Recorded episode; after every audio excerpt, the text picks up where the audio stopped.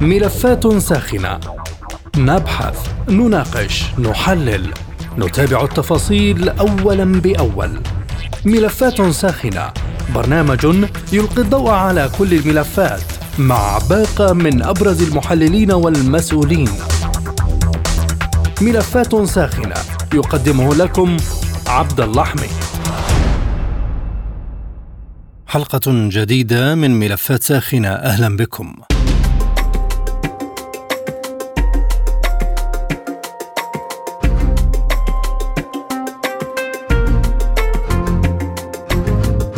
تترقب الأوساط الدولية والإقليمية البدء في صفقة تبادل للرهائن في قطاع غزة علها تقود إلى وقف لإطلاق النار. يمنع إسالة المزيد من الدماء الفلسطينية في ظل القصف المستمر والأوضاع الإنسانية المأساوية. الرئيس الأمريكي اشترط على حركة حماس إطلاق سراح الرهائن قبل البدء في أي مفاوضات. وفي نفس الوقت رحب البيت الأبيض بالإفراج عن رهينتين إضافيتين من غزة يوم الاثنين وأكد التزامه بالجهود المستمرة لضمان إطلاق سراح جميع الرهائن المتبقين. لكن هذا الموقف لا يتماشى مع تصريحات وزارة الخارجية الأمريكية التي حذرت من أن أي وقف لإطلاق النار في قطاع غزة يعطي حركة حماس القدرة على الراحة والتعافي والاستعداد لمواصلة شن هجمات ضد إسرائيل. فأي إشارات يمكن فهمها من التصريحات الأمريكية حول الوضع في غزة؟ وهل الأيام المقبلة ستكون حبلى بتوقف القصف أم زيادته في هذا الملف ينضم إلينا من القاهرة الدكتور صبحي عسيلة رئيس تحرير مختارات إسرائيلية. أهلا بك دكتور. بداية ما طبيعة الاتفاق الذي يمكن التوصل إليه في مسألة تبادل الرهائن. يعني في الحقيقة طبعا حتى هذه اللحظة لا توجد صفقة أو حتى احتمالات مؤكدة لهذه الصفقة ولكن كل المؤشرات التي لدينا واللي حضرتك بتشير لجزء منها تشير أو تؤكد أننا في الطريق إلى أن الملف الذي سيكون على الواجهة أو مطروحا على الطاولة الآن باعتباره مخرج إما لخفض التصعيد أو حتى وقف إطلاق النار هو ملف الأسرة. والحديث سيدور بكل تأكيد على الرهائن المدنيين أو الأسرى المدنيين أولا ثم ربما يكون الجزء العسكري مؤجل فيما بعد. ولكن طبعا حماس تريد أن تحصل على ضمانات كافية من خلال الوسطاء وإسرائيل أيضا تريد ألا تخرج يعني مجروحة أكثر مما جرحت في هذه اللحظة ومن هنا يأتي دور الوسطاء ويعني العامل المساعد في هذا الموضوع اصطفاف المجتمع الدولي إلى حد ما دلوقتي لما الولايات المتحدة الأمريكية تركز في هذا الملف. ثم الرئيس الفرنسي موجود اليوم في رام الله. يتحدث مع بنيامين نتنياهو يتحدث ويزور لأول مرة رئيس من دولة غربية مؤثرة وفاعلة يزور رام الله رام الله والحديث عن المساعدات الإنسانية وعن الهدنة الإنسانية. كل هذا يعني أن هناك يعني طبخة تنضج الآن لمحاولة وجود مخرج للخروج من مما نحن فيه أو في كل الأحوال تقديم السلم الذي يجب أن ينزل من عليه من عليه نتنياهو من الشجرة التي طلعها أو صعدها مبكرا جدا وصعد إلى أقصاها. ولابد أن نبحث يبحث المجتمع الدولي الآن إن هو يقدم له هذا السلم تطبيقا للفكرة اللي قالتها من أسبوع ال Foreign Affairs حين تحدثت وقالت أنه يجب التدخل الآن لإنقاذ إسرائيل من نفسها. ما أراه الآن من كل هذه الجهود هو تدخل لإنقاذ إسرائيل من نفسها ومعها تنقذ هذه المنطقة المنطقة وينقذ الفلسطينيين. هل يمكن للجانبين اللعب على ورقة الاسرى في ظل استمرار اراقه دماء المدنيين في غزة مما يؤدي إلى وقف الحرب؟ أنا ما أراه ان الطرفين يعني لا يلقوا بالا كثيرا لموضوع الاسرى خاصة الجانب الإسرائيلي بنيامين نتنياهو أعلن مرارا وتكرارا أن موضوع تحرير الاسرى ربما يأتي في المرتبة الثالثة في قائمة أهدافه وأنه كمان سعى إلى تفعيل أو استدعى بروتوكول هانيبال الذي يتيح أو يبيح لهذه القوات أن تقتل الاسرى واسريهم في هذه اللحظة حفاظا على صورة إسرائيل. أنا أتصور أنه يحاول أن يفعل ذلك ولكن الضغوط الداخلية المتواجدة عليه ووجود رهائن أجنبية أو جنسية أجنبية في هذه الرهائن يضغط عليه دول آخر. حماس من جانبها طبعا واضح جدا أن حماس تخوض باسم المقاومة يعني موقف شرس جدا تجاه إسرائيل. لا يعنيها تدميرا للقطاع ولا حياة القطاع بهذا الشكل. ومن ثم هذه الورقة ستظل الأسرى موجودين في يد حماس. لن تخرج حماس ولن تطلق الأسرى إلا بصفقة كبيرة. دعني أؤكد لحضرتك مثلا وأشير إلى صفقة الأسرى أو الخمسين التي تم التحدث عنها برعاية الصليب الأحمر توقفت لأنه حماس تصلبت في أنه إطلاق ال 50 أسير دول أو الرهينة لابد أن يكون يعني مقابلهم إدخال الوقود، إسرائيل ما زالت متعنتة في موضوع إدخال الوقود، ما أود أن أقوله أنها ستكون خطوة بخطوة ولكل خطوة يجب أن يكون هناك مقابل وعلى الوسطاء الآن يبحثون في المقابل المناسب الذي يرضي الطرفين، يعني حماس ستتشدد، نعم ستتشدد، إسرائيل ستتشدد، نعم. وهذه طبيعة المفاوضات في هذه الصفقات أن الكل يطرح ما لديه من أهداف حتى يحصل على الهدف الذي يريده والذي هو بالضرورة أقل مما هو مطروح اعلاميا في الساحة الآن. في ظل ما يجري في غزة من تطورات إنسانية وخسائر بشرية، هل أصبح موقف حماس هو الأضعف برأيك؟ بكل تأكيد حماس يعني رغم الإنجاز الذي حققته في اختراق نظرية الأمن الإسرائيلي وهذا كان انجازا سيكون له تداعيات كثيرة على يعني مستقبل أو طريقة هذا الصراع مع الإسرائيليين في اليوم الأول، المشكلة فيما يتعلق بموضوع الأسرى وأخذ رهائن، حماس الآن والدمار الذي تتعرض له قطاع غزة بشكل غير مسبوق وموقف دول عربية كثير تضررت وتوقفت بعض مصالحها ووضعت في موقف شديد الإحراج، حتى بعض الدول في موقف شديد الإحراج. جراء ما قامت به حماس بكل تأكيد سيؤثر طبعا على علاقات حماس بهذه الدول سيكون موقفها إلى حد بعيد مجروح داخل قطاع غزة ولكن في كل الأحوال الهجمة الشرسة التي تلقاها قطاع غزة الجميع متفق. نحن كمحللين والفلسطينيين أنا أؤكد أن الفلسطينيين وأنا أعرف منهم الكثير يقول الآن لا تطرح ورقة حماس ولا مسايده على حماس انه هذا الذي يحدث باسم حماس هو كثير ولا يبرر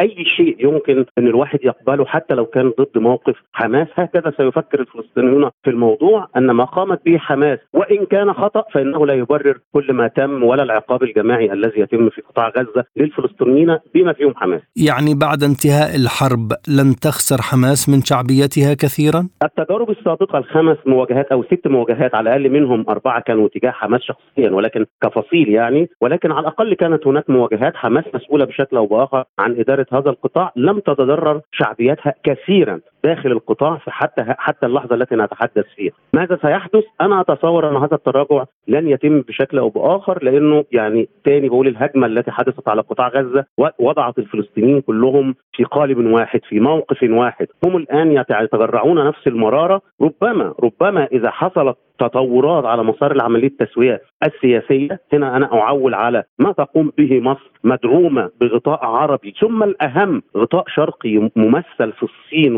وروسيا تحديدا والكلام يقوله الرئيس بوتين ولا الكلام الذي يقوله الرئيس الصيني كل هذه الأفكار لو تجمعت وأعطت دفعه كبيره لموضوع مسار التسوية السياسية. أتصور أن حماس أسهمها في هذه اللحظة. يمكن أن تقل. لابد أن نخلق بديلا للفلسطينيين. وأنا هنا أدعو هذا التكتل الشرقي إذا جاز الشرق العربي إذا جاز التعبير أن نواجه هذه الهجمة الشرسة بحيث تغليب مبدأ شريعة الغاب ومبدأ القوة مقابل إن إحنا نتحدث تاني على السلام وعلى حل الدولتين إذا قدرنا نعمل ده واستطاعت هذه الدول إنها تحفر طريقا مرة أخرى لطريق التسوية السياسية أتصور إن أسهم حماس ستعود ستعود ستتراجع ستتراجع التسوية السياسية دكتور صبحي كيف لها أن ترى النور بعد موقف غربي داعم لإسرائيل وموقف إقليمي لا يؤثر في مسارات الأمور بشكل كبير. شوف حضرتك لا الموقف الشرقي يظل مؤثر على المدى الطويل. ولاحظ حضرتك إن الموقف الغربي وهذا الانحياز السافر والمخزي في الحقيقة وسيلحق بهم عارا كثيرا يعني حتى لو كانوا مش مهتمين بهذا الموضوع. إنما هذا الموقف تغير. نحن نتحدث منذ يومين أو ثلاثة عن تغير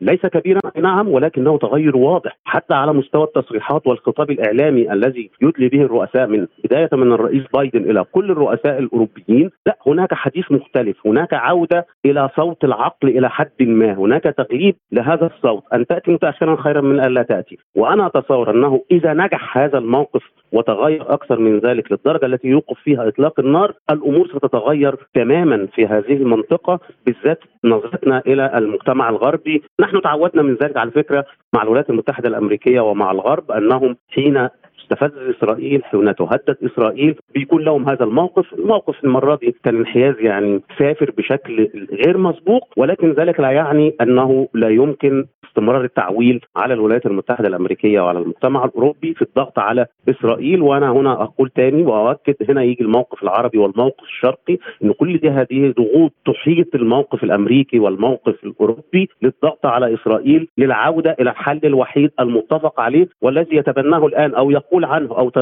الآن الرئيس الأمريكي والقادة الأوروبيين أنه لا حل إلا بحل الدولتين وهو الحل الوحيد لأمن واستقرار هذه المنطقة. ما الذي تحصل عليه حماس في المقابل إذا وافقت على تمرير صفقة أسرى بأي شكل؟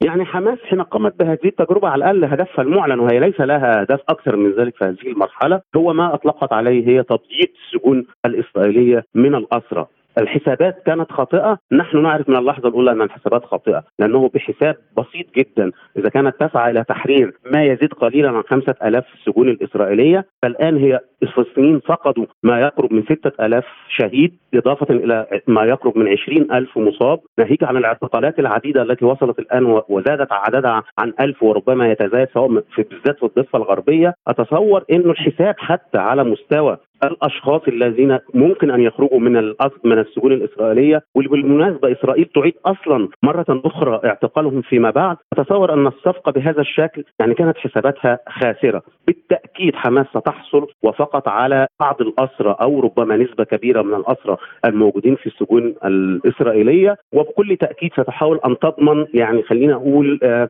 إعمارا ما أو اتفاقا ما يساوي إعمارا في غزة ربما تتحمله الدول العربية ولكن هذا الملف سيظل مفتوحا لأن البنية التحتية التي تدمرت أصبحت يعني تصعب حياة الفلسطينيين بشكل أو بآخر ولا بد لحماس أن تحصل على شيء في هذا الموضوع إنه يعني تضمن صفقة ما أو طريقة ما لإعادة اعمار لإدخال مساعدات للمساعدات التي تستمر فيما بعد. شكرا جزيلا لك دكتور صبحي عسيلة رئيس تحرير مختارات إسرائيلية كنت معنا من القاهرة. ينضم إلينا من القدس الكاتب الصحفي الأستاذ راسم عبيدات أهلا بك سيدي الكريم هل يمكن أن تذهب حركة حماس إلى صفقة أسرى برأيك حماس قالت بشكل واضح أنها تفرج عن حمله الجنسية الأجنبية وتعتبرهم ضيوف وبالتالي فيما يتعلق بالاتفاق حول الأسرى استعداد بعمليه تبادل الاسرى يطلق بموجبها سراح اسرى فلسطينيين وليست هي مستعدة أن تخلي اسرى من الجنود أو المستوطنين مقابل الا يتم الإفراج عن اسرى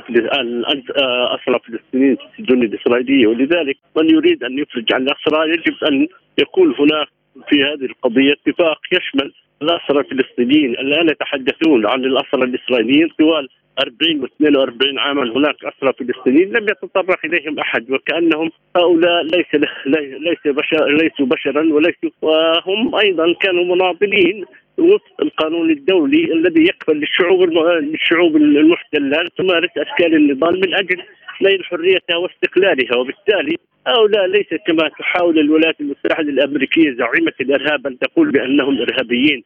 الارهاب الارهابي من يقتل من يقتل المدنيين من يقتل من يحرق من يدمر الأطفال من يستهدف المشافي من يستهدف الأسواق الشعبية والأبراج السكنية ودور العبادة والكنائس. وبالتالي هذا الاتفاق إذا كان هناك اتفاق فهذا الاتفاق يجب أن يشمل الاسرى الفلسطينيين وليس فقط الحديث عن اسرى اسرائيليين، الاسرى الاسرائيليين الاسرى الإسرائيليين هم جنود ومستوطنين محتلين وبالتالي أي اتفاق في هذا في هذا الإطار لا أعتقد لا أن حماس ولا غير حماس ستخضع الاتفاق فقط يطلق سراح أسرى إسرائيليين، الأجانب واصحاب الجنسية المزدوجه تحدث أبو عبيدة بشكل واضح أنه مع هم في ضيافة المقاومه الفلسطينية ومع إطلاق سراحهم عندما يحين الظرف المناسب وبدأوا في عمليات إطلاق سراحهم ولكن نتنياهو وفريقه لا يريدون أن يتم تحرير هؤلاء الأسرى لأن هذا يشكل ضغط عليهم وعلى حكومة الكيان من قبل أهالي الأسرى الإسرائيليين. هل الوضع في غزة يسمح للفصائل بالحديث عن صفقة تضم الأسرى في سجون إسرائيل؟ هذه يا سيدي هذه القيادة تحدثت بشكل واضح أن تحدث وبقية قادة فصائل المقاومة وبعبيده أن إذا جرى وقت إطلاق النار والذي لا يريده بايدن والذي يحرض على عدم وقف إطلاق النار وعدم إدخال المساعدات الإنسانية، أنا لا أعتقد بأن هذا الظرف سيكون الآن مناسبا لإجراء صفقه تبادل إلا إذا التزموا بوقف إطلاق نار وإدخال مساعدات إنسانية إلى قطاع غزة، اما أما هذا سيتم نقاشه بعد توقف وقف إطلاق النار وإدخال المساعدات الإنسانية والإدارة الأمريكية يجب أن تعلم قضية سيدي في الراديو أن من من يدير الحرب هي ليست إسرائيل، القرار في إدارة الحرب عسكريا وامنيا أصبح بيد أمريكا، من قدم إلى إلى تل أبيب وبلينكن ولويد أوستن وبايدن وحضروا اجتماع الكابينت الإسرائيلي لمجلس الحرب المصغر. وهم هؤلاء الآن تسلموا قياده الحرب. بمعنى أنهم هم سيقررون إذا سيكون هناك حرب برية ستتوسع أو لا تكون هناك حرب برية في هذا الاتجاه. ولذلك أنا لا أعتقد بأن الحكومة الإسرائيلية التي تعيش أزمة عميقة وخلافات حادة ما بين نتنياهو من جهة وبين جلنت وزير حرب الاحتلال والمؤسسة العسكرية من جهة أخرى، المؤسسة العسكرية تريد حرب برية، نتنياهو يدرك أن نهايته ستكون قريبة ولذلك هو لا يريد حرب برية ويدرك تماما أن لجنة لينينغراد اثنين ستتشكل وسيكون هو أول من تطيح به وبسومتريتش وبن وغيره من المؤسستين الأمنية والعسكرية. ف بالتالي لا أعتقد أن الظروف الحالية ستمكن من أن تكون هناك عملية تبادل للاسرى فقط الحديث أنا أعتقد أنه يدور حول حملة الجنسية المزدوجة من العمال الأجانب الذين لا جزء منهم كانوا تم أخذهم من قبل الأهالي ولم تكن المقاومة الفلسطينية مسؤولة عن عملية جلبهم أسرهم في قطاع غزة الإفراج عن رهينتين إسرائيليتين يوم الاثنين ليصبح العدد أربعة تم إطلاق سراحهم كيف تفهمه إسرائيل برأيك؟ يا سيدي إسرائيل كما قلت لك أصلا هي من رفضت استلام رهينتين وبالتالي هي إسرائيل تعتبر أن القيام بإطلاق سراح هؤلاء هو يظهر الوجه الحقيقي للمقاومة الفلسطينية بأنها بمدى أخلاقيتها وإنسانيتها وهذا بحد ذاته لا تريده إسرائيل لأن إسرائيل والولايات المتحدة الأمريكية شيطنوا المقاومة الفلسطينية وصفوها بالإرهاب وبقتلة الأطفال واغتصاب النساء ولا يريدون هذه الصورة النمطية التي حاولوا إظهارها في الغرب الاستعماري وتبني الرواية الإسرائيلية بأن من يقوم باعمال القتل بعمليات القتل والاغتصاب وارتكاب الجرائم هو المقاومة الفلسطينية. وبالتالي هذا هذا يغير الصورة النمطية التي حاولوا تثبيتها في المجتمع الأوروبي والولايات المتحدة الأمريكية ودول الغرب الاستعماري وتبني هذه الرواية من قبل بايدن. وبايدن آه الذي يتبجح ويتحدث عن الديمقراطية وحقوق الإنسان نفس نفس نفس ما فعلوه في أوكرانيا مع روسيا يفعلوه الآن مع الشعب الفلسطيني ومع المقاومة الفلسطينية. يقومون بعملية الشيطنة والحديث عن حقوق الإنسان والإرهاب والجرائم عندما هذا يتعارض مع مصالحهم وأهدافهم وبما يخدم مصالحهم وأهدافهم يقومون بعمليه بعملية إثارة قضية القانون الدولي، القانون الدولي يجب أن يكون هناك قانون دولي ليس ازدواجيه معايير ولا انتقائية في تطبيق هذه المعايير والرئيس بوتين لافروف وغيرهم صرحوا أكثر من مرة بعد أن أفشلوا قرار روسيا بوقف إطلاق النار والقرار البرازيلي بأن الأمم المؤسسات الدولية تخضع للهيمنة والسيطره الأمريكية والأوروبية الغربية وهم الذين يعملون على أن لا تمارس دورها تلك المؤسسات الدولية، وبالتالي أنا أعتقد أن دولة الاحتلال غير معنية بأن يكون هناك إطلاق سراح لهؤلاء الأسرى لأنه من جهة يشكل عامل ضغط قوي عليهم من المجتمع الإسرائيلي الذي يريد أن يتم إطلاق سراح أسرى وليس إطلاق سراح أسرى أجانب، بالمقابل هم لا يريدون أن تظهر صورة للمقاومه بغير الصورة. التي حاولوا بثها ونشرها في العالم والتاثير على الرأي العام، هذا يغير اتجاهات الرأي العام بشكل كبير جدا لصالح الفلسطينيين وبالتالي لا يبقي على التحالف الدولي متماسكا إلى جانب دولة الكيان. اذا دعوات بايدن لاستمرار تدفق المساعدات يقابلها وقف الخدمات في مستشفيات قطاع غزة، أي شكل من الضغط تقوم به الإدارة الأمريكية على إسرائيل إذن؟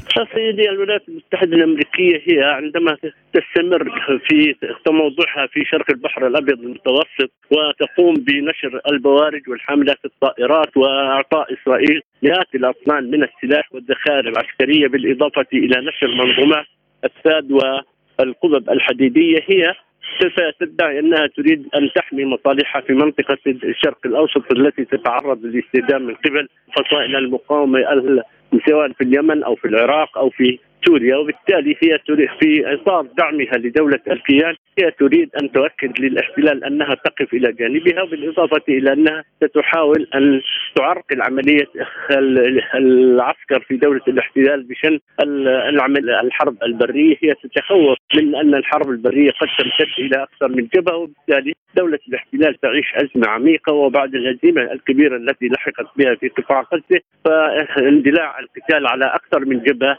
يعني يعني بأن دولة هذه الدولة لن تتحمل حرب طويلة لأن اقتصادها مشلول بشكل كبير جدا بالإضافة إلى أن الوضع الداخلي لهذه الحكومة يشهد المزيد من الأزمات والتفكك البنيوي والتفكك في الجانب العسكري والأمني. وبالتالي أمريكا من جهة تريد أن تقول لإسرائيل أنها تقف إلى جانبها وترسل لها الحماية. وبالمقابل هي لا تريد أن يتم السماح بإدخال لا مساعدات إنسانية ولا وقت إطلاق نار حتى لا تعطي حماس فرصة في هذا الاحتجاج وتقول بأن المقاومة قد قد انتصرت وأهداف الحرب التي خطط له الأمريكان قد فشلت بايدن يريد أن يعود لرئاسة للرئاسة الأمريكية مرة ثانية على حساب جماجم الأطفال والنساء الفلسطينيات بالإضافة إلى أنه يريد أن يعيد تموضع أمريكا الجيو استراتيجي في المنطقة المنطقة لمحاصرة التحالف الروسي الصيني الإيراني بعد الهزيمة الساحقة التي تلقتها الولايات المتحدة الأمريكية. الامريكيه في حرب أوكرانيا بالإضافة إلى أنها تريد أن تقطع طريق الحزام والطريق الصيني والعودة به إلى الطريق القديم من الهند إلى دول الشرق الأوسط عبر السعودية والإمارات ودولة الكيان ومن ثم إلى أوروبا مرة ثانية ولذلك الامريكيه لها أهداف في هذه الحرب أكثر تحمسا لها حتى من الحكومة الإسرائيلية. شكرا جزيلا لك الأستاذ راسم عبيدات الكاتب الصحفي كنت معنا من القدس. من عمان ينضم إلينا الدكتور محمد مصالحه الكاتب والمحلل السياسي. أهلا بك دكتور وكيف يمكن الربط بين إطلاق سراح الرهائن لدى حماس ووقف إطلاق النار في غزة؟ شكرا لك ولوكاله الأنباء الروسية ولكل الإخوة المتابعين. بكل تاكيد بكل تأكيد أطراف أي حرب أو أي نزاع مسلح حينما تحصل بينهم بوادر للتفاهم أو الاتفاق يحصل ما يسمى باتفاق النار لأنه اولا لابد من وقف النار بدون وقف النار لا تستطيع أن تعمل أي مفاوضات أو أي اتفاقات لاحقه. الخطوة الأولى الحقيقة وقف إطلاق النار مهم لكن له ثمن. بكل تأكيد إسرائيل تحاول أن تستغل هذه الميزة لها المتفوقة فيها وهو سلاح الجو الحربي اللي تقصف فيه مع الأسف الشديد بلا رحمة وبلا هوادة أماكن منازل مستشفيات كنائس مساجد لم تحدث حتى في الحروب العالمية. مثل هذه الهجمة على مدن وعلى أفراد بهالطريقة هذه. فأنا بعتقد إنه الجانب الفلسطيني وحماس لديها ورقة رابحة في هذا المجال وهو الأسرى. طبعا كان مؤمل انه الاسرى الموجودين لديها فيهم عسكر فيهم مدنيين جواسيس منهم سيدات وغير ذلك. لكن الحقيقة يجب أن نسجل لحركة المقاومة أنها أفرجت عن بعض الرهائن لأسباب إنسانية كما هو الحال بالنسبة للسيدتين الأمريكيتين قبل أيام ثم بالأمس أيضا سيدة وطفلها لأسباب إنسانية لا شك أنه هذا مبادرة جيدة من جانب حماس بعد أن شوه الإعلام صورة هذه الحركة والمقاومة العربية بشكل عام من أنها إرهابية وغير ذلك من الأوصاف الظالمة لحركة المقاومة. كيف ستقبل إسرائيل وقف إطلاق النار وهل تكون هذه المقايضة مفيدة للوضع في غزة والأسرى في سجون إسرائيل؟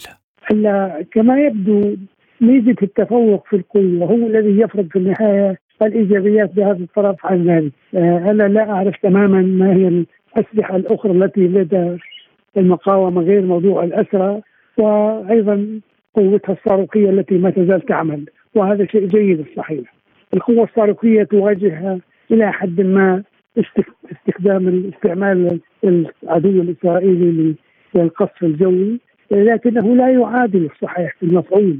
يعني الصاروخ الفلسطيني ايا كانت اضراره لا تصل إلى ما يقوم به طيار بقصف مدرسة أو مستشفى أو مسجد من حيث حجم الخسائر والتأثير النفسي على الناس الموجودين فأنا بعتقد أنه ربما لا تكون صفقة متعادلة إلى حد ما لكن العدو لا يرحم. العدو الإسرائيلي عدو ظالم ويملك تفوق القوة بدعم امريكي واسلحه اسلحه أمريكية حديثة عم تزود من خلال حاملة الطائرات ومن خلال الطائرات. وفي جسر جوي صحيح مستمر ليس فقط من أمريكا إنما أيضا من بريطانيا ودول أوروبية أخرى، وهذا يعكس الحقيقة مدى تحيز هذا النظام النظام الغربي بالذات على وجه التحديد. ولماذا نطالب العالم بأن يكون هناك نظام متعدد القطبية وإعادة هيكلة للنظام الدولي ومؤسساته؟ فكان مجلس الأمن والجمعيه العامة بحيث لا تبقى القوة الأمريكية هي القوه المهيمنة منذ عام 91 إلى اليوم. تستخدم القوة والحروب والنزاعات وإثارة هذه الصراعات هنا وهناك لتكسب عدد من المزايا. ميزة بيع السلاح، ميزة فرض الشروط، ميزة التدخل في شؤون الدول وغير ذلك من المكاسب والأهداف التي تحققها في هذه الحروب. فعلى أي حال أعتقد أنه إذا تم هذا ربما يتم على جزء من الرهائن ربما يتم على كل الرهائن أو بعض من الرهائن في الاسرى الفلسطينيين يعني بودي حقيقة وهذا أمر طبيعي أمر يعني مهم جدا لأنه الاسرى الفلسطينيين يعانون ما يعانون من اضطهاد وقمع وسوء تغذية ووضع في الزنازين أحيانا. ما هي ضمانات اذا تحرير المحتجزين لدى حماس ومن ثم وقف إطلاق النار؟ تعتمد على الوسيط، تعتمد على الوسيط وقدرته في التوفيق، يعني هذه عملية mediation وال mediation الشخص الوسيط اللي بيدير عملية التفاوض مع الطرفين هو الذي يستطيع يمارس ضغوط أو فعلا أنه مقبول في طروحاته، لأن الوسيط هو شخص يقابل بين طلبات كل طرف ويوازنها. ويحاول يعني أن يجعل فيه نوع من التعادل والموازنة بالإضافة إلى حاجة كل طرف إلى تلبية شروطه وطلباته وامكانيه التنازل عن بعض منها. فالمقاومة الآن بكل تأكيد موضوع الاسرى بالنسبة لها مهم جدا لأنه حقيقة في ناس من قضى 20 و30 سنة في السجن بالإضافة إلى سوء المعاملة. وبالتالي هي حريصة الحقيقة أن تخرج يظني أربعة إلى خمسة آلاف وبعضهم مضى عليه عقود مثل مروان البرغوثي وآخرون. فأنا بعتقد إنه دور الوسيط مهم جدا. حاجة إسرائيل بعد هذه الضربة القاسمة لظهرها ممكن أن تكون قابلة لوقف إطلاق النار خصوصا أن التوجه الدولي الآن يدين هذه الهجمة البربرية على المنشآت المدنية. والسكان في قطاع وزارة الخارجية الأمريكية حذرت من أن أي وقف لإطلاق النار من جانب إسرائيل في قطاع غزة سيفيد حركة حماس. كيف يفهم هذا البيان؟ ما هي أمريكا محرش؟ أمريكا عبارة عن شخص أو جهة حقيقة دفعت إلى هذه الحرب. هي لم تساعد على اندلاع عدم اندلاع الحرب. يعني هي كانت تقف حائل في مجلس الأمن والأمم المتحدة بعدم تنفيذ القرارات.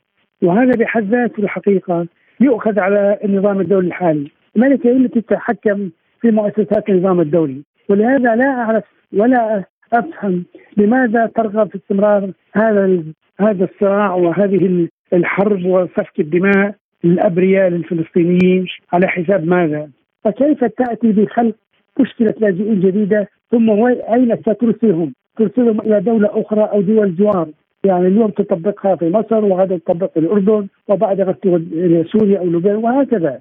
ولهذا أعتقد أن أمريكا بمطالبتها عدم الموافقة على إطلاق النار بحجة انه حماس سوف تعيد بناء نفسها، كلام الصحيح متهافت وغير صحيح فيما يتعلق بالهدف الأسمى اللي يطالب فيه المجتمع الدولي، وأنت بتلاحظ حجم المظاهرات التي تحصل في دول أوروبا وفي أمريكا نفسها وفي لندن.